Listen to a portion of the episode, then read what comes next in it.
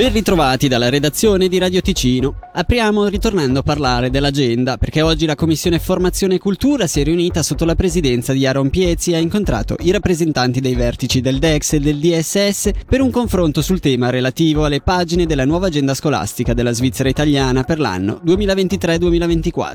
La Commissione si è concentrata su vari punti, interrogandosi anche sull'idoneità dell'agenda come veicolo di certe tematiche o sulla correttezza dell'approccio alla pubblicazione che così come è ora crea divisione senza giovare ai temi trattati. Abbiamo sentito proprio Aaron Piezzi, presidente della Commissione Formazione e Cultura, nonché docente. Sì, ormai siamo ben oltre i tempi di recupero e quindi non è più possibile correre ripari per, questa, per quest'anno scolastico. L'importante è che non si perseveri e semmai si accolga con spirito critico quelle che sono le, le, le problematiche emerse e da parte dei dipartimenti ci è giunta la, la, la conferma che, che ci rifletteranno, eh, terranno in considerazione queste criticità, evitando anche in futuro che nascano questi antipatici fraintendimenti che appunto non fanno del bene né alla tematica né alla società in generale.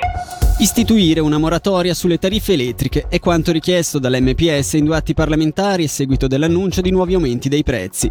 Il primo è un'interpellanza presentata dai deputati in Gran Consiglio per chiedere un intervento del cantone sui comuni e le aziende distributrici. Il secondo è a livello comunale ed è rivolto alla città di Bellinzona, fatto a nome di MPS, Verdi e Forum Alternativo. Sentiamo il primo firmatario, Pino Sergi. Il cantone non può disinteressarsi di questa cosa né tantomeno il Parlamento, quindi chiediamo che ci sia un intervento per vedere se è possibile di convincere le aziende distributrici a istituire una moratoria sulle tariffe elettriche, visto che gli aumenti dei prezzi, gli aumenti delle tariffe elettriche per il prossimo anno vengono dopo quelle già del 23 e dopo quelle del 22, che toccano il potere d'acquisto delle famiglie ticinesi. Quindi eh, l'autorità centrale, che è anche proprietaria della più grande azienda di produzione, che è la ET, non può eh, non interessarsi, non intervenire su questo problema. Secondo voi ci sono più margini di manovra a livello cantonale che a lottare nei singoli comuni per le singole aziende a controllo municipale? No, è chiaro che eh, bisognerebbe intervenire anche a livello comunale eh, e noi l'abbiamo fatto, però credo che la discussione debba essere una discussione politica generale. Non si può continuare a ripetere come fanno alcuni partiti che non bisogna togliere eh, dalle tasche dei cittadini ticinesi dei soldi attraver- dando degli sgravi fiscali sulla cassa malati o sulle imposte di circolazione poi annullare tutto questo facendo aumenti di centinaia e centinaia, ripeto, di franchi attraverso le tariffe dell'energia elettrica che sono gli stessi municipi, le stesse autorità politiche, gli stessi partiti a decidere. Thank you. È partita la campagna di reclutamento dei pompieri ticinesi che hanno organizzato una serata informativa pubblica prevista per martedì 12 settembre alle 8 in varie sedi al fine di reclutare nuovi pompieri volontari urbani e di montagna. Una delle novità riguarda i limiti di età estesi fino ai 60 anni mentre finora il limite era fissato a 40. L'altra grande novità riguarda invece il focus sul pompiere di montagna, una risorsa specialistica a protezione del patrimonio boschivo cantonale sempre più interessato dagli incendi.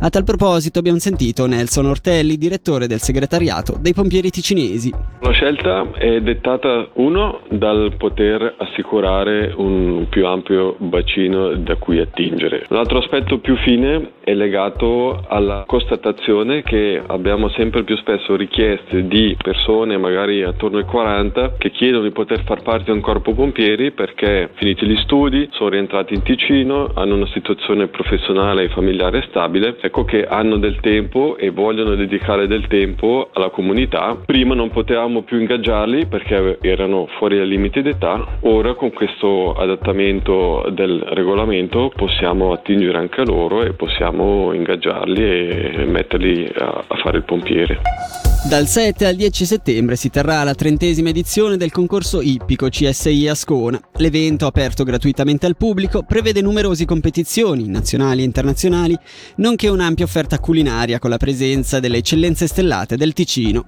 Sull'importanza dell'evento abbiamo sentito Renato Bernasconi del comitato di organizzazione. Ci saranno i migliori cavalieri svizzeri che si contendono questo ambito traguardo della medaglia di campione svizzero dell'anno 2023 e parallelamente c'è il circuito amatoriale, circuito 2 stelle, 4 stelle, dove i differenti cavalieri e amazzoni, secondo le categorie, svolgeranno 18 competizioni nell'arco di 4 giorni. Quest'anno la manifestazione ha le migliori premesse, dal meteo alle nuove infrastrutture, ma soprattutto alla qualità dei cavalieri. Infatti quest'anno avremo la fortuna di avere il miglior cavaliere al mondo che verrà ad Ascona, Harry von Eckermann, e rispettivamente ci saranno 20 cavalieri che si disputano nel 4 stelle che fanno parte dei migliori 100 cavalieri al mondo. Connessioni. È questo il tema il fil rouge della quinta edizione di Endorfine Festival che si terrà dal 15 al 17 settembre a Lugano.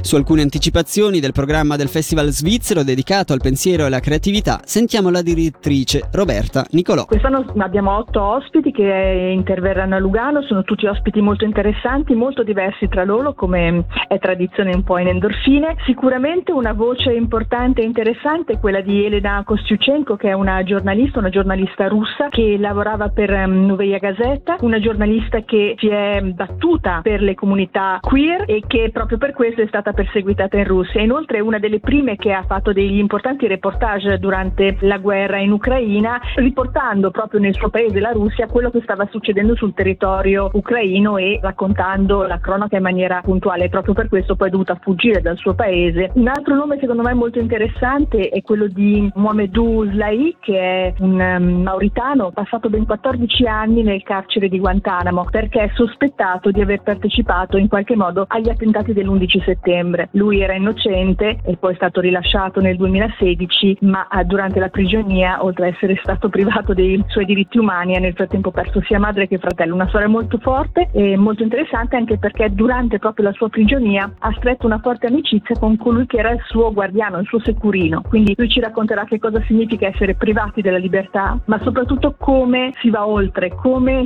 si arriva a trovare una pace interiore tale per la quale addirittura chi ti detiene in, in prigionia può diventare in realtà un tuo caro amico. Tra l'altro dalla sua storia, The Mauritanian, è, è nato questo film con Judy Foster qualche anno fa. Infine concludiamo in Via Nassa perché circa 150 vetture di 40 marche saranno esposte nel cuore di Lugano, tra Piazza Dante e Piazza Luini. Da giovedì 7 a domenica 10 settembre torna infatti Autonassa, l'evento organizzato dal gruppo luganese di UPSA, l'Unione Professionale Svizzera dell'Auto, e dell'associazione Via Nassa in collaborazione con la città di Lugano. Sentiamo da Roberto Mazzantini, responsabile della comunicazione di Autonassa, quali sono le particolarità della 42esima edizione. Cosa rende speciale quest'anno questa edizione? Sicuramente il fatto che vedremo tutte le novità nel settore delle auto eh, sostenibili, la mobilità diventa sempre più verde, tutte le marche, se prima erano pochissime quelle che proponevano nel loro listino dei modelli ibridi elettrici, oggi tutte, tutte lo stanno proponendo, ci saranno anche dei micro elementi di mobilità come la micro appunto, novità assoluta, poi concorsi con AIL si potrà vincere una bicicletta eh, da 3.000 franchi, una bici elettrica ovviamente e tantissimi premi. Io direi che come sempre eh, questo salone all'aperto che da 42 edizioni porta in Via Nassa nel cuore del, dello shopping di Lugano tutte le novità del settore è un momento importante e imperdibile per tutti, per le famiglie, perché ci sono comunque i gonfiabili per i bambini, per chi ama le vetture sportive, per chi cerca una familiare.